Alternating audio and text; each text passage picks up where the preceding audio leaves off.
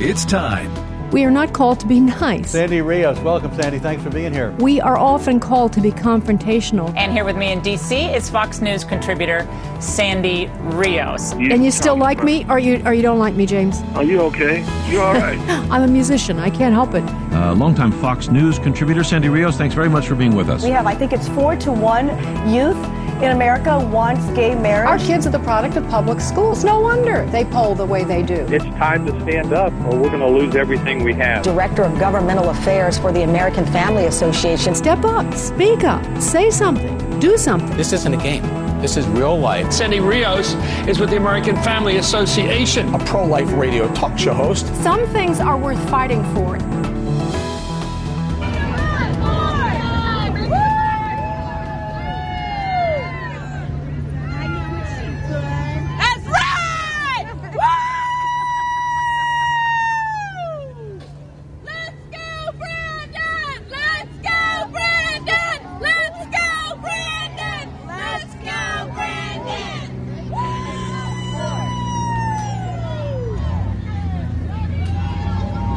So you're wondering what that is. I'll tell you what that is. That was Southwest Airlines and workers uh, d- doing their protest yesterday uh, outside of the uh, headquarters. So there were hundreds of them.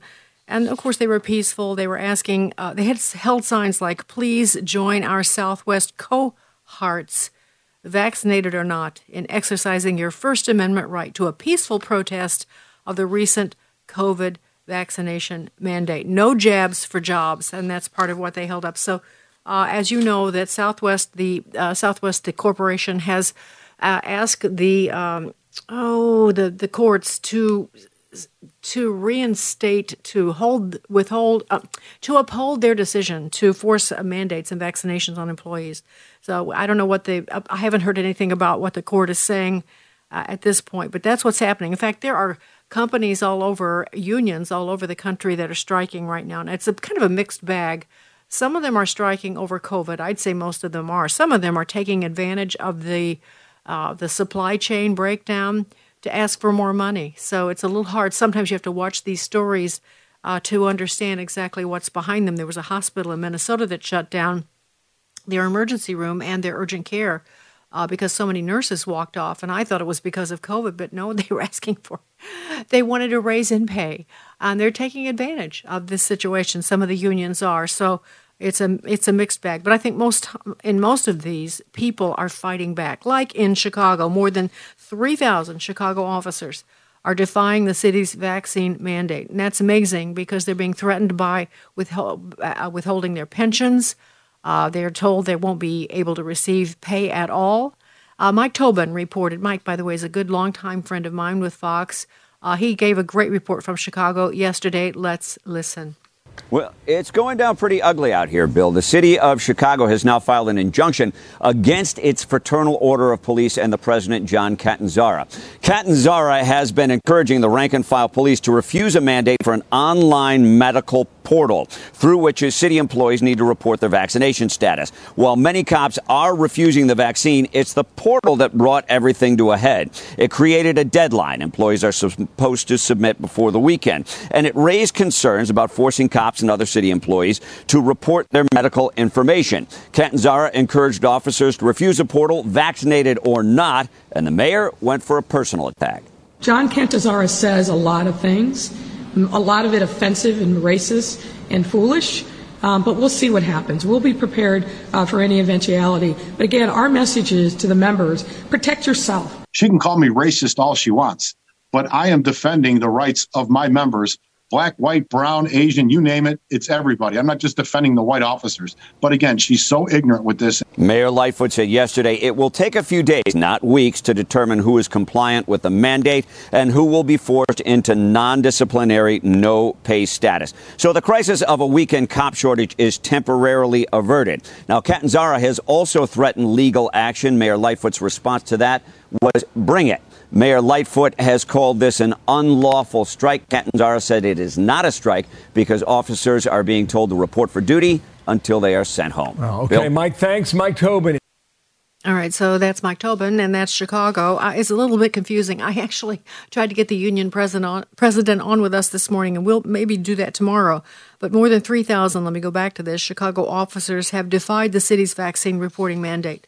They're asking them to go onto portal and, and answer all of these questions, and that's part of the objection of the union. They're saying, you don't have a right to know that. We don't have an obligation to go in and report our medical status on anything.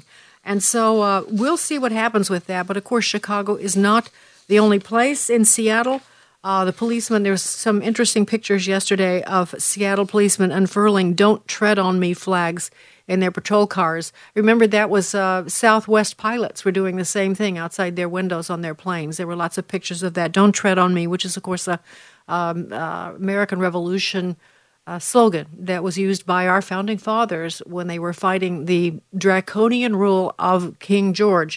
So uh, that's what's happening in Seattle. And then uh, there is also a story uh, out of San Francisco. Let's see. This is, uh, I believe this is San Francisco. Yep, clip one. Let's listen. As October is a busy month, and the Giants and Dodgers will play here at Game five at Oracle Park tomorrow, and there'll be officers patrolling inside and outside of this area. Now, with fewer officers on the job, the Police Officers Association says there may be some calls that will be left unanswered. In a city of this size with the month of October and all the things that have been going on, that's, that's going to put quite a dent into operations. According to San Francisco's Police Officers Association, one hundred twenty sworn officers, eighty of them that work in the patrol division, will be off the job tomorrow after failing to comply with the city's vaccine mandate. But if you take one hundred twenty cops or even more off the street, what do you think is going to happen? That is roughly six percent of the entire department, and S F P O A Vice President Tracy McCrae says it will force officers working the streets to make some tough decisions. If I have a, a crime happening in the Bayview five car where Alice Griffin public public housing is located, high crime area, or do I have to go to a woman screaming all the way across in the Betrayal Hill area? You know, which one am I going to? McCrae cites religious beliefs and concerns about the long-term effects of the COVID vaccine as the reasons why some officers refuse to get the shot. The P O A would like the city to implement a weekly testing option so officers can keep their jobs. But Mayor London Breed is not budging on the mandate. All right, that's our enough human resources. You get the idea. They're, they're in San Francisco and our budging. In some places, they're not even giving religious exemptions, and that's that's a huge problem. And that reminds me. Uh, this was Harry Mihet. Harry is with Liberty Council. He's been our guest before. He was asked about the religious exemptions. He and Liberty Council are representing many people that are, um, you know, it's pilots and other people. I'll, I'll let you listen to that in a minute. But Harry was asked about the religious exemption and what that means exactly, because uh, the Dallas Morning News, for instance, was saying this is this is, most of these people don't have a religious Uh, ex, uh, you know, objection to this. This is just, this is not biblical to object to this, uh, this uh, vaccine mandate. So let's hear what Harry, how Harry responds to that from Liberty Council. Let's listen to clip nine. I think it's an indisputable fact that all three of the available vaccines in the United States have their genesis in abortion because they were either researched, tested, or developed using fetal cell lines that originated in abortion. A large number of Americans are pro-life and are opposed not only to abortion, but to benefiting from the products of abortion. And I think the Bible is very, very clear that abortion is a sin, that human life begins at conception, mm-hmm. and that we're not to have anything to do with products that have their basis, their origin, their genesis in abortion. Yeah, as, it as may be fine for some people, but others object to it, and the law protects the right of Americans to live out their faiths and not to be injected with substances that they find morally abhorrent. Yeah. Yes, okay, so that Harry Mihet of uh, Liberty Council, but that's not the end of it. Liberty Council is bringing suit. I mentioned this yesterday.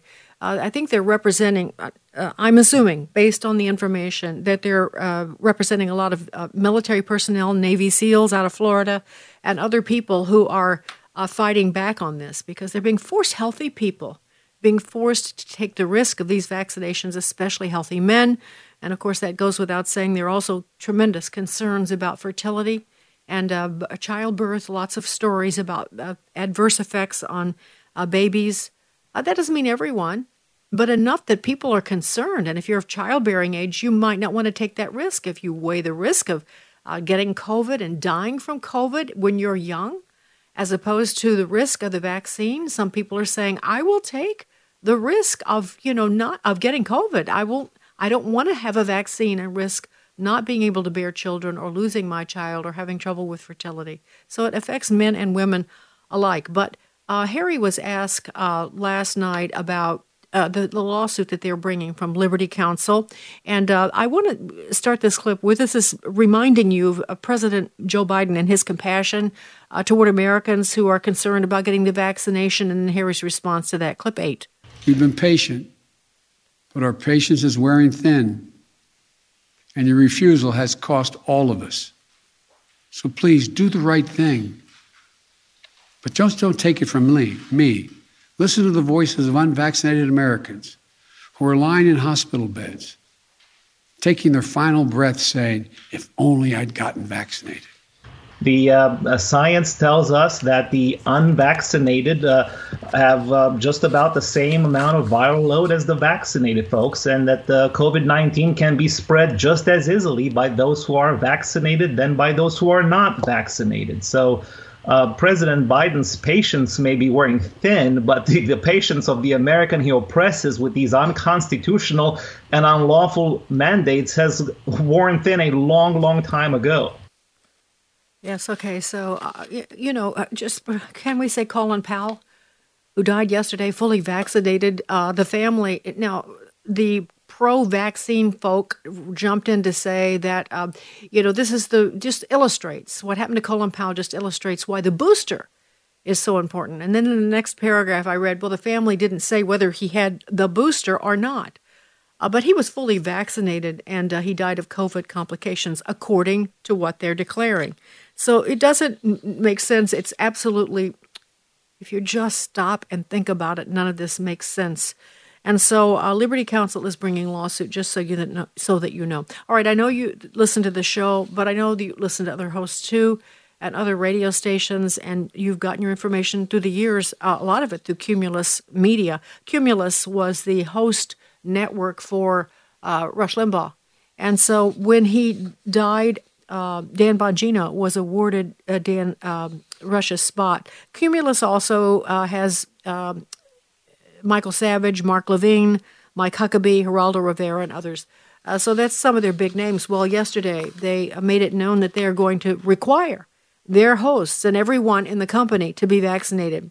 Well, Dan Bongino, many of you know, Dan, ironically, an ex-policeman, uh, ex-Secret Service, uh, just a real man of courage. I know Dan personally before he was ever famous. I, I got to know him really well. Uh, Dan is a principled man, and uh, he is resisting. And this is what he said yesterday on the radio, clip three. Imagine the countless number of individuals trying to explain to these companies ever thought of that? The countless numbers of moms and dads who are sitting at some kitchen table explaining to their kids how they may have to move out, how daddy doesn't have a job, because a bunch of people in a C-suite thought it'd be a good idea to sit around and play pretend Doctor Fauci for a moment and mandate people jam something in their bodies that they don't want to take. Yeah, so you ever put yourself in that, in that role? You ever put yourself at that kitchen table with mom and dad telling their kids that? Imagine how the kids uh, respond, that fear they got to live with. Yeah. Adam, hold the break. You know, I grew up without a lot of money. My mom used to make bologna sandwiches for dinner. And when the bologna Adam, was no good, you'd cook it, and you'd make it good right quick, right? Adam, I'm not leaving break, any please. of those guys behind. Adam, hold the break. You can have me for a minute, or you can have the mandate. But you can't have both of us. All right, so that was Dan yesterday on... Uh, on Cumulus. And uh, see, here's the thing with Dan. He just came through cancer, as you know. And my understanding is that his doctors, when he was going through cancer treatment, um, I told him he needed to be vaccinated. And I think that he was. That's my understanding. So it's not about him personally. It's about them forcing people. Dan's a smart guy. By now, he's done a lot of research. You know, I was a little bit ambivalent about the vaccination, as you know. I'm not so ambivalent anymore. Uh, and so Dan is now telling them um, this is uh, this is this is about personal freedom, and he's he's going to fight for the people of Cumulus. And he said they have to decide if they want me or if they want uh, we bring them we bring them a lot of money, and they have to stop and consider uh, what they're doing. They can't do this to us. By the way, if you'd like to call Cumulus and advocate on the behalf of, I would just say, make it about Dan Bongino. Tell him we stand with Dan. No vaccine mandates. The number is four oh four, nine four nine, oh seven hundred. That's four oh four, nine four nine, oh seven hundred. And uh, you're calling Cumulus Radio. That's the host uh, station or host network for Dan Bongino. And he's saying, I- I'm leaving. If you do not, uh, if you make people get vaccinated, I'm leaving. And so we stand with Dan. I think that would be the best answer. No vaccination mandate. Be right back. The Ministry of Preborn is the ultimate life support, helping moms in crisis choose life. I definitely would have gone down the wrong road and probably would not have given my son life if they had not been there to support me, from giving me the ultrasound to throwing a baby shower. And they went out and they got churches to cover my bills. They helped me through so much. It was just incredible. Preborn centers are the ultimate life support for moms in crisis across America, providing hope, love, and free ultrasounds. He's ten and he's my little angel. Preborn clinics are the largest providers of free ultrasounds in the United States. Would you join with Preborn in rescuing babies? One ultrasound is just twenty-eight dollars, or five ultrasounds are one hundred forty dollars. All gifts are tax deductible. To donate, dial pound two fifty and say the keyword baby. That's pound two fifty baby, or go to preborn dot com. This is Pause to Pray, a chance to stop down from the daily noise of life and pray for our country's leaders. Today we pray for Thomas J. Walters, Director of the Federal Law Enforcement Training Centers. Mister Walters helps move forward the department's mission of working to train those who protect our homeland. Hebrews thirteen six reminds us of God's protection. So we may boldly say, "The Lord is my helper. I will not fear. What can man do to me?" Right now, with this in mind, let's pray together. Almighty God, we ask for guidance for Thomas J. Walters as he works to protect our people and our country. We ask this in Jesus' name. Amen. Pause to Pray is a service of this station and the Presidential Prayer Team, a nonprofit, nonpartisan ministry dedicated to encouraging prayer for our nation's leaders. To learn more, go to pause to pray dot org. Hello, Americans. I'm Todd Starnes. Stand by for news and commentary next. This fall, Liberty University is celebrating fifty years of training champions for Christ. Since nineteen seventy-one, Liberty has been training Christ-centered men and women with the values, knowledge, and skills essential for impacting the world, a vision that continues today. The story of Liberty University is one of unwavering faith, and we invite you to be part of the next chapter. With more than seven hundred programs online and on campus, Liberty can help you turn your vision into a future you can be proud of. Visit liberty dot e d u to learn more. Again, that's liberty dot e d u. Colin Powell was a great American patriot and warrior, a trailblazer, becoming the first black Secretary of State during the Bush administration. He was also the first black National Security Advisor, appointed by President Reagan, and chairman of the Joint Chiefs of Staff under President George H W Bush. Powell's family says he died of complications from the China virus, even though General Powell was fully vaccinated. Fox News journalist John Roberts wondered on Twitter if Americans should be concerned about the long-term effectiveness of the vaccines. It was a valid question, but Roberts quickly deleted the tweet after he was set upon by a pro-vaccine mob. For whatever reason, the government and the media don't want anyone raising issues about the virus. But one question does need to be addressed. When a vaccinated person dies of complications from COVID, is it possible the complication was, in fact, the vaccine? I'm Todd Starnes. Sandy Rios in the morning on American Family Radio.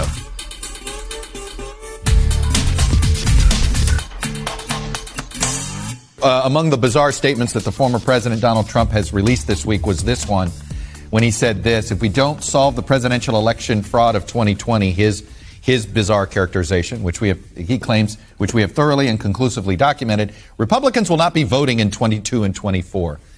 Uh, many, there's some Senate Republicans that I've talked to who believe President Trump's uh, actions in Georgia encourage people not to vote. Are you concerned that this is only going to hurt Republican turnout in the midterms? Relitigating two thousand twenty is a recipe for disaster in two thousand twenty-two.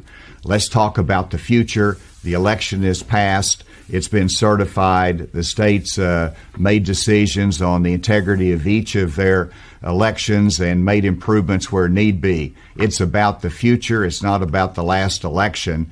And that uh, those kind of comments are not constructive. We can win in two thousand twenty-two, and we're going to, but let's focus on, on the important issues of our supply chain, of getting over this yeah. pandemic, about uh, freedom, and not uh, not the last election. That was the governor of Arkansas, Asa Hutchinson. I don't know what's happened to Asa Hutchinson because he's just become foolish. Uh, let's just think about what he just said. We don't need to litigate, you know, the election of twenty twenty. That would be silly. It's not helpful. Uh, but we're learning now that, let's see, Mark Zuckerberg spent four hundred nineteen million dollars uh, to affect the last election by generating Democratic votes in uh, areas where President Trump Uh, was strong. So then we also know that the Senate is now mounting this new uh, push. It's a brand new push, a new one you haven't heard about, to pass a voting rights bill to sort of implement so much of the chicanery that happened, like dead people voting in the last election, mail-in balloting, and all of that. We know that there were tremendous problems with the last election, and yet Republican leaders like Asa Hutchinson don't want to talk about it. Fox bans any discussion of it. And now there's more evidence that's coming out from Media Research Center. They've just done a research, uh, sort of an exploration of social media's involvement in the last election. And Dan Gaynor, who's the vice president of Free Speech America and Business uh, at Media Research Center, joins us this morning. Good morning, Dan. Good morning. Yes, there's, there, you know, I, I, I might agree that we need to focus on twenty twenty-two because because right now you're looking at how big tech is already influencing twenty twenty-two, and you know, influencing in ways that uh, you know, F E C, Federal Election Commission, has basically decided they can get away with. So we did a study that said, uh, you know, looked at all the ways in which uh, congressional uh, you know, members have been censored in the last two political, you know, the last two terms of Congress, and it's fifty-four to one. fifty-four to one Republicans against Democrats uh, for censorship. And the one Democrat who was censored was censored for about two hours before the former former professional Democrat uh, spokesperson that they have at Facebook was, went on Twitter to apologize profusely. And, of course, the, the account was immediately re- restored. And that's the, that's the way it works. We did a, a Zoom call last week with Uh, Senator Johnson and Congressman Stubbe, uh, you know, to talk about this issue. Uh, you know, people don't understand how much this can influence elections. Well, you know, uh, Dan, I think one thing that w- they will understand, I think, it, it, a lot of what's happening with the censorship, and we can, I like for us to get into that, is uh, right now COVID related. Uh, when you have Uh, congressmen and senators writing anything about COVID that does not, you know, embrace the Fauci party line or the draconian, uh, I don't even know what to call them anymore, uh, the leaders of our, you know, thought on medical uh, uh, on medical application of this vaccination. If, if it doesn't comport with what they're saying, they're censored. And uh, it and it's causing, what it's causing is ignorance in the population, and what it's causing is ultimately death, and it just is infuriating to me. But they're also what? using that kind of censorship to affect the election. Let's let's talk about what they who they've censored and and what they're how they're well, doing you're, that. You're, well, I was going to say you're right. The number one way in which the social media right now censor people, and I mean uh, this is it's not a statistical analysis. It's just from what from what we see. It's absolutely COVID nineteen related, and part of it is. Uh, censorship is driven by governments, and you've got governments around the world that have instituted anti-free speech policies, so much so that even Amnesty International came out and said basically a lot of these policies are probably going to stay in place, uh, you know, long after COVID is gone. Uh, you know, and some of them are nations we would ordinarily consider free. We've all seen endless videos of Australia, oh, Canada, yes. and, and others. But then there's even the United States. We've got, you know, the social media companies have embraced the idea that organizations such as the C D C, the World Health Organization, do no wrong. So, you know, even even journalists, uh, Alex Berenson, who formerly worked at the New York Times, he gets suspended from Twitter because he raised questions about the vaccine. Uh, the New York Times itself, however, doesn't get suspended. New York Times did a story at the end of last year, I mean, literally, I think it was on New Year's Eve, uh, about the World Health Organization, showing that uh, this idea of open borders during a pandemic, and that's that's one of the it's doctrinaire at, at, at the World Health Organization. They said it's actually not founded in science or founded in medicine. It's simply, you know, it didn't, they didn't use the words leftist agenda, but that's exactly what it is. And so they pointed this out. Now, so they can raise questions, but if you and I raise questions about this, or if you post videos showing, you know, the the hypocrisy or the lies of, you know, Fauci or others, you can get suspended. And it's so bad that, uh, you know, Doctor Zelenko, who I interviewed, uh, one of the people who's brought up alternate treatments. Yes. He had, you know, he shared documents with world leaders, including President Donald Trump when he was president. He used Google Docs. Google Docs shut down his ability to share documents. That's how extreme they've gotten. So if you're using the Google Google software, you know, online, this freeware to to type, uh, they wouldn't let him share it out to other people. I'm sorry, but that's That's so insane, and it's here's the best part. It's anti-science, because the whole concept of the scientific method is you've got to be allowed to criticize the science. If you're not allowed, it stops being science and becomes that other thing both you and I are fond of, religion. You know, Dan, uh, this is the thing, too. You know, you and I live, uh, we live in a different world where we are taking in information all the time. We have contacts where we get information in other ways. And so, and I talk about, at least on the issue of COVID, I talk about it every day. I just can't help it because I, even in my personal life, I, I see people suffering and not getting treatment. I see people dying because they don't know what you and I know.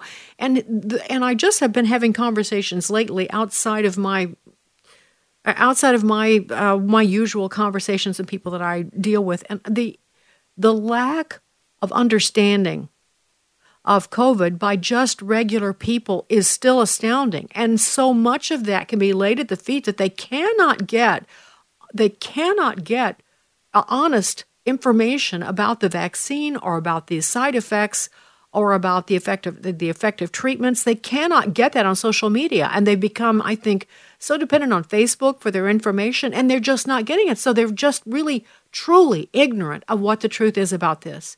And that's what's frightening to me. Well, I mean, it's, you know, I'm a pro-free speech guy. And so no matter where you stand on the vaccine, and I know lots of people who've gotten the vaccine and lots of people haven't, no matter where you stand on it, uh, you know, you, you've got to believe in, in still in freedom. Uh, yesterday, you know, it came out Dan Bongino uh, made, made news yesterday because the uh, radio station, you know, conglomerate that Cumulus has his show, yes. Uh, they have a vaccine mandate. Now, Dan Bongino, because he's had some medical issues, he said, look, I got the vaccine. But he said, I I will call out Cumulus for, for this, because he said, who speaks for ordinary people who are going to lose their jobs? You know, uh, I work for an organization that has no vaccine mandate. Uh, we're thankfully small enough that we're not being bullied by the federal government. And, uh, you know, and I, my my boss was very public on Twitter yesterday, so I can say this. It was like, like, you know, look, he's gotten the vaccine for his own reasons, for his own health. Uh, and, you know, that's a choice everybody should be able to make, but he's not making it for me or anybody else. And so that's, that's the sane approach. Everybody gets to choose their own health care. Nobody knows what your medical situation is. Nobody's, you know, and so that should be what the media are pushing. Instead, the the the biggest censors in twenty twenty-one aren't the people you expect, aren't, you know, authoritarian politicians. The biggest censors are the media. The biggest proponents of censorship online are news outlets like C N N and then N B C and some of these other broadcast networks, the Washington Post, New York Times. These outlets think that anybody they disagree with, whether it's on the vaccine or politics or whatever, should be driven from the public square, should be driven away so that they can't comment. Uh, these are the outlets that help, that, you know, bully big tech into censoring the President of the United States. These are the outlets that want, you know, the left to be able to censor more and more people, you know, who are running for running for political office, so that they can determine who wins. Yeah. Well, and I think that's the point that maybe I didn't make adequately. And that is that what we want is a free flow of information. Let me hear, for instance, on COVID, let's hear Doctor Fauci. Let's hear all the wonderful things about the uh, vaccine. And then let's hear uh, Doctor Zelenko uh, talk about what he sees, because it's something very different. Let's talk about Rand Paul, who's been removed, what, from all of them. He's been censored. Uh, Senator Johnson, who's been my guest so often, Uh, has been deleted by YouTube, uh, and he's been presenting some of the nation's leading experts on this, and yet he's being censored. But uh, but also, um, Dan, it's not just that they're being removed from the platform. They're also, uh, their ability in some cases to share, and, and especially on tw- on Twitter, it's just blocked. They have other ways of stopping the information from getting out. You want to say something about that? Oh, yeah, well, there's, there's a whole variety. When we say censored, we actually mean any any of the ways in which they restrict content. So, you know, for instance, you get a fact check, and and the fact check appears over your post. And what they what they do, it looks like a pop-up ad, but you got to click it to make it go away. They have this cool name for it. They call it, it's an interstitial. In other words, it just interferes. Uh, according to their own statistics, when they drop one of those on top of your content, ninety-five percent of the people don't click through. So, I mean, you know, that's just one of the ways. They'll suspend you. They'll, you know, uh, totally, totally remove your account. They'll, they'll force the removal of certain information. And, I mean, on down the line, there's a whole litany of things. And, you know, this is this is tools that the worst censors in human history, and I think that, you know, arguably that would probably be the communists, you know, I, I mean, Stalin became famous for uh, doing things as far as censorship that only recently did we really get great tools for, removing people from photos and silencing your opposition in ways that, you know, that he would have never dreamed of. This is this isn't nineteen eighty-four. nineteen eighty-four did not have the advanced technology we have. Yeah. This is twenty twenty-one, and George Orwell would be shaken in his boots. Yeah, and, oh, and he'd so, be happy. So, Well, I mean, I mean, so so you've got these kind of tools, and they're not. It's not just for, you know, for COVID, and it's not just for the election. It's for anything the major media and the left consider. Oh, well, you're wrong on that issue.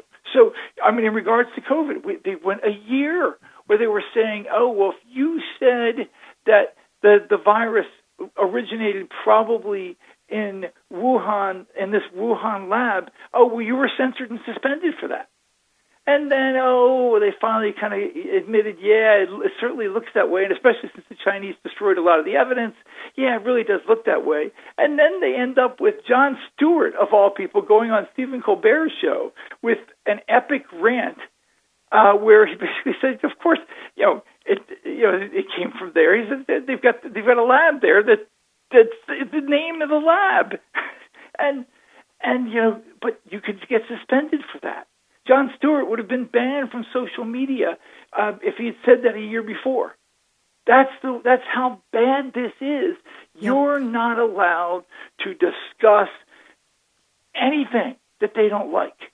Yeah, and the net effect is the people truly. I'm seeing that people truly are ignorant, Dan. It's very, very concerning. And I think that's that's why I think the numbers of my show are growing so much, is because people just can't get information that they need to make good decisions. But I want to ask you something practical. You and I both know that uh, President Trump was removed from all social media platforms, and he was removed, as I recall, before the twenty twenty election. So he, no, was, just he was no, he was removed after January sixth. He got suspended okay. oh, a lot. Right. He got okay. su- he, he um, when our final tally for the president before, uh, I mean, right as right as he was shut down was six hundred twenty-five times he and his campaign had been uh, censored on social media. Our wow. tally for the Biden administration for, for Biden's team was zero. Wow, isn't that now? See, that just speaks volumes. But here's my here's my practical question. I, I still. don't fully understand why no other outlet or social media outlet, whether it's uh, Parler or whatever. President Trump said he was going to develop one. Mike Lindell has tried to do it. Uh, and then there are other, other, you know, there's video platforms. Why is it so difficult uh, to establish and produce an alternate platform uh, that would uh, provide a way for Uh, people who want to speak the truth to, to share? Is it is it a is it just that there's not an appetite for it because the market is so uh, taken by these big giants, or is it because it's technically so hard to do? Well, it's it's a com- it's a combination of things. One, uh, you know, people, people social media's been around for thirteen years. Uh, you know, for big time, you know, Twitter and Facebook. And all. I mean, you go back a little further for MySpace, but it's really insinuated itself for like the last thirteen or so years. So it's so it's it's a teenager. It's still relatively new, and you can see from the the rise of the of the social media outlet TikTok that it is possible to launch new things and gain popularity, but you need lots of resources. And this is where I would fault Uh, some of the conservative rich people that are not, you know, just plow, plowing money into this. But you can't have it as, you know, an isolated just conservatives. Uh, you know, the, the the rise of Rumble uh, indicates that it is possible to, to sort of break through, but you have to break through by getting big name people. It can't be just conservatives talking to one another. Uh, Parler was going, you know, doing well. And then it got shut down. It got shut down by Amazon and Google and Apple because it's doing too well as pro-free speech. And so that that is the problem. There's a lot of weak links in the chain. Uh, you know, Gab has, has tried to create a system that is less dependent on the big names. I mean, Apple Apple and Google control the app stores. I mean, they're, they're talking about a monopoly or a duopoly. They they basically control. So if you're If you create a system that is dependent on apps and they decide to shut you down, they can't. So, so I mean, there's a lot of links in the chain. And you look what happened with Parler. When Parler got shut down uh, you know, by Amazon and all, they, it wasn't just the tech stuff. They had problems with their banks and their lawyers and the pressure that is brought to bear. Uh, so if you're a conservative, want to launch one of these platforms, you need literally every link along the way that you know, won't fail you. You need a bank, uh, you know, a payment processor, so something to compete with PayPal. You need uh, lawyers and you know suppliers and everything else. You know that can't that can't be taken away from you. That's a lot, and uh, you know, and then to find the support for that is really requires deep pockets. The Parler relaunch, okay, on them specifically, have, been, have they been able to overcome those obstacles? Well, the problem, you know, they got kneecapped just as they were doing well. And so since then, Getter has been launched, but, you know, and, you know, Rumble is doing better. And so it's been, it's hard, it's been hard for them to regain the position they, they were in. It just is. Yeah. Uh, you know, yeah. This is a, a fast-moving a news cycle. Yep. Oh, it's, well, it's complicated, but Dan, I always, always appreciate your insights. And Media Research Center has been just a champion. I, Brent and I go back a very long way, and so do you and I, uh, Dan. Uh, you guys have been fighting, fighting, fighting, fighting the good fight for such a long time, and I am so grateful uh, that you are on the front lines of doing something so relevant uh, and bringing all this great information to us. Sometimes I don't even give you guys enough credit for the news stories you break and the, the things that you discover. So thank you for all that you do. And again, it's Media Research Center, and uh, uh, Dan's work is very valuable, and I recommend you go to their site and glean the best from it. Dan, thanks a lot for joining us. Now more than ever, Christians are looking for a news source they can depend on to give them news coverage from a conservative biblical perspective. We strive to do that at American Family News. We're looking for a Christian journalist who feels led by the Lord to help us accomplish this mission. If you have training and preferably experience in the broadcast journalism field, we would love to talk with you. For further information, contact News Director Fred Jackson at six six two, eight two one, two zero three three. They should face some sort of consequences. At the very least, what you put on there should be true, and if it's not true, then it should be actionable. Major social media outlets are finding ways to block the conservative evangelical viewpoint. The American Family Association will no longer be canceled. Announcing A F A Streaming, our own video streaming platform, which will allow access to all A F A video content. A F A Streaming is coming in November. Learn more at A F A dot net. By mercy and truth, iniquity is purged, and by the fear of the Lord, men depart from evil. My name is Abraham Hamilton the third, and this is the Hamilton Minute. We live in a day when churches are filled with people ready to hear and receive God's mercy. Unfortunately, however, it is often accompanied by a de-emphasis or concealment of the truth of God's word. Paul, the salvation by grace through faith apostle, was asked, "If salvation is solely a product of grace, what benefit then does the law provide?" Paul responded, "Without the law, I wouldn't have known God's righteous standard and how far away from it I was." Any presentation of God's mercy absent God's truth is no gospel at all. Iniquity is purged by mercy and truth. Listen each weekday from five to six p.m. Central for the Hamilton Corner with Abraham Hamilton the third, public policy analyst for the American Family Association. A teenage jihadist comes to Christ. Hey, it's Michael Woolworth with Bible League International, and I met young Ahmed when I visited the Middle East. His father died fighting for ISIS, his mother was an extremist, and young Ahmed was going to be a suicide bomber by killing himself and others, being sold out to violent Islam. Now, his mother and siblings, they came to Christ, they prayed nonstop for his salvation, and when it came, he was beaten nearly to death by extremists. And when I caught up with him several villages over, I asked, "Ahmed, what's your Bible mean to you?" And he said, "I can look here and see where Jesus says they'll hate you because they hated me, and where Jesus says I'm with you always." Now listen, having a Bible, it meant everything to him and gave him perspective, and his prayer was for believers there who need God's word to endure and persevere. And I said, "Ahmed, those Bibles, they're coming." Bible League invites you to send God's word to Bibleless believers around the world in our campaign, The World Needs the Word, at only five dollars a Bible, every gift matched. Call eight hundred YES WORD, eight hundred YES WORD, or give at send bibles now dot org, send bibles now dot org.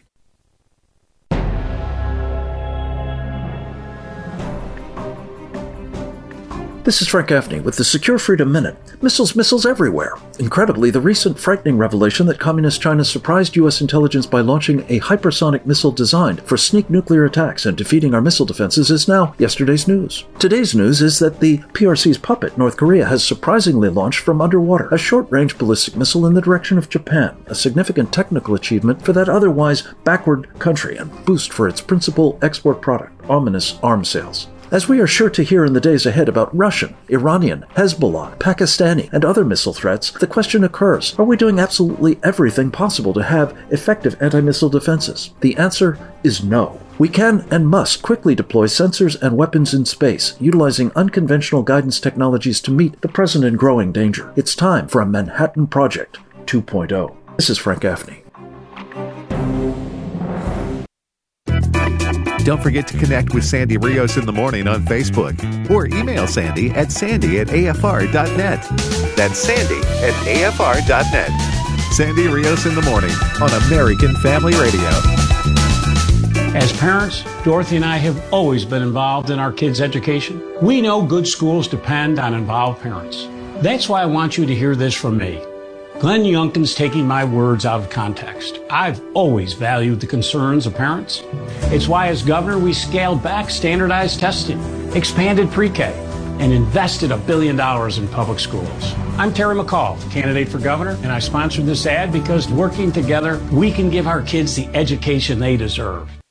All right, so Virginia has a governor's race uh, November the second, and uh, there's a really... Uh, this is really uh, an incredible battle because Virginia went uh, purple, shall we say, and I really think blue, fully blue, in the last election. Uh, the legislature, man, they had some of the greatest champions in that, like um, uh, Bob Marshall, who's been on our show a couple of times. Bob's, I have such great respect for him. And so, um, but they lost, and they lost to radicals. Northern Virginia has just really overpowered, I think, the southern part of the state, but there are still such good people there fighting. And I think this, uh, under Terry McAuliffe, who was a Clinton fundraiser, uh, the state began to slide and go in such a horrible direction. And and so um, Glenn Youngkin is the Republican contender. And so there's a big battle now over critical race theory in Loudoun County and other counties in Virginia. And the people are finally kind of shaking loose and waking up from the, whatever it was they were asleep with, because parents are very upset. So Glenn Youngkin has been running on this whole issue of what's happening in public schools, with school boards forcing things on children and parents. Uh, McAuliffe, you heard his ad just now. Glenn Youngkin uh, has created this ad. Let's listen. Glenn Youngkin's taking my words out of context. Something you mentioned in Tuesday's debate is um, you said you don't believe parents should be telling schools what to teach. What did you mean by that? Well, first of all, parents should be telling schools that they want their teachers to be vaccinated.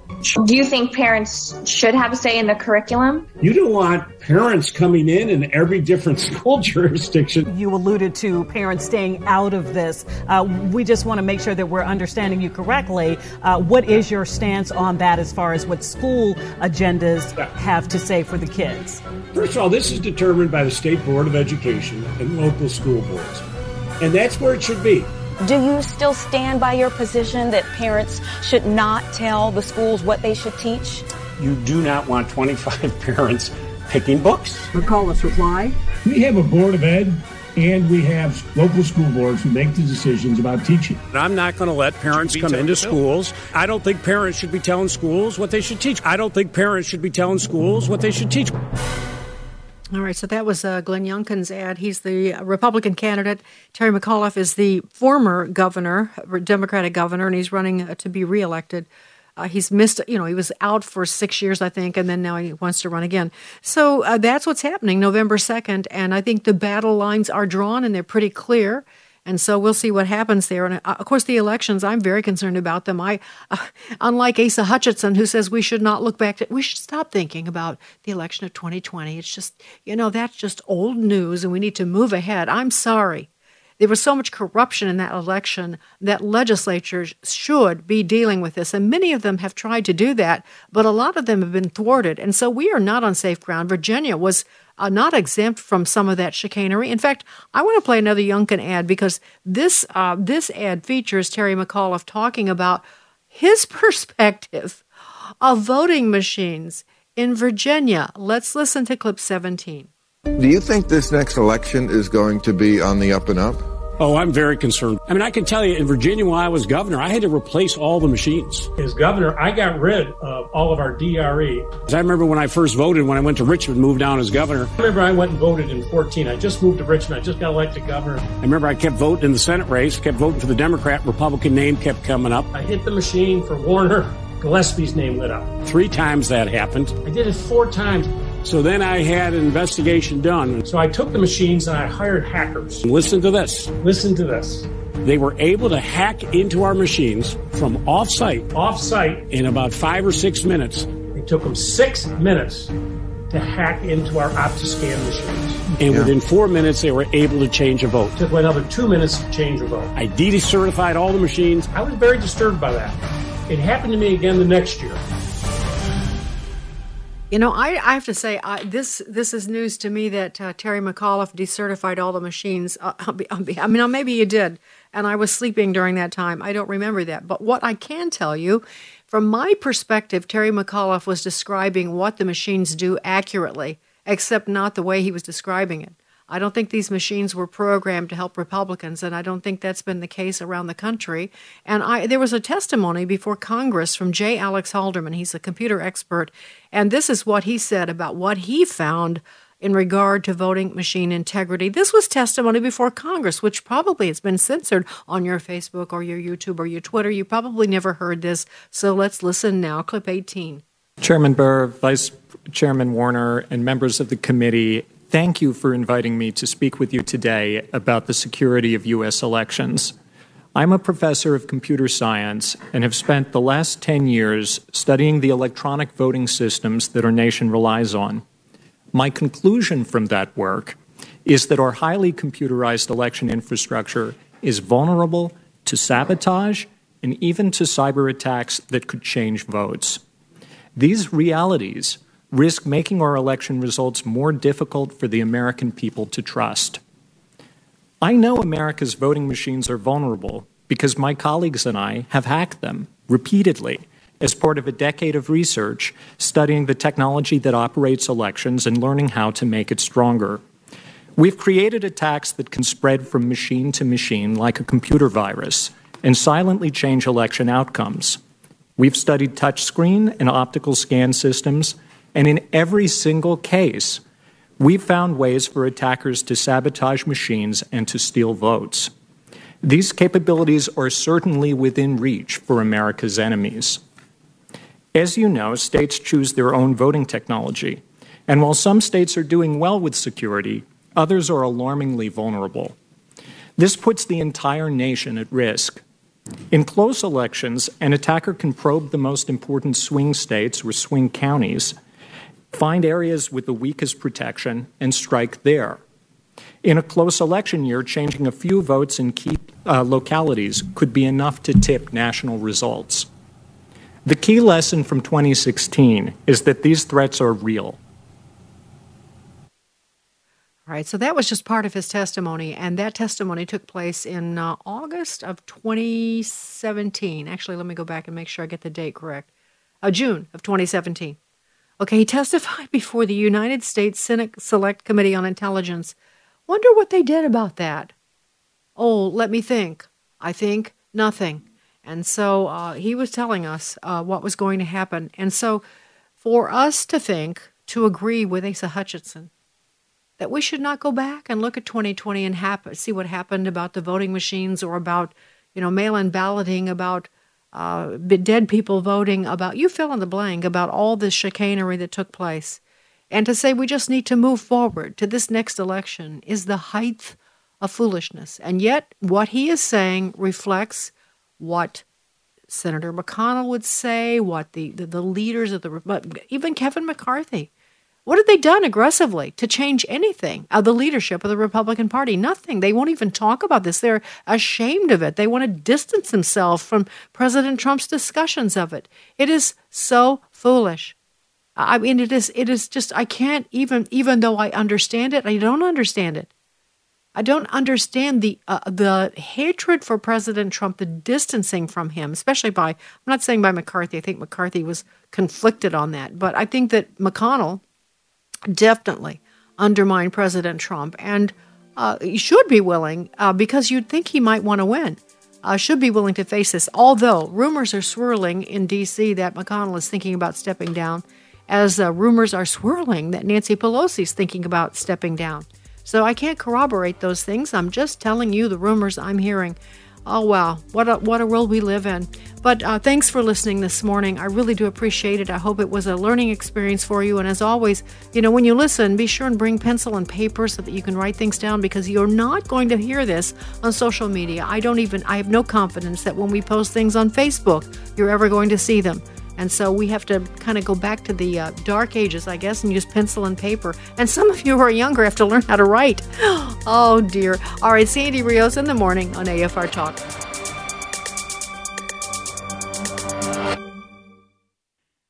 The views and opinions expressed in this broadcast may not necessarily reflect those of the American Family Association or American Family Radio.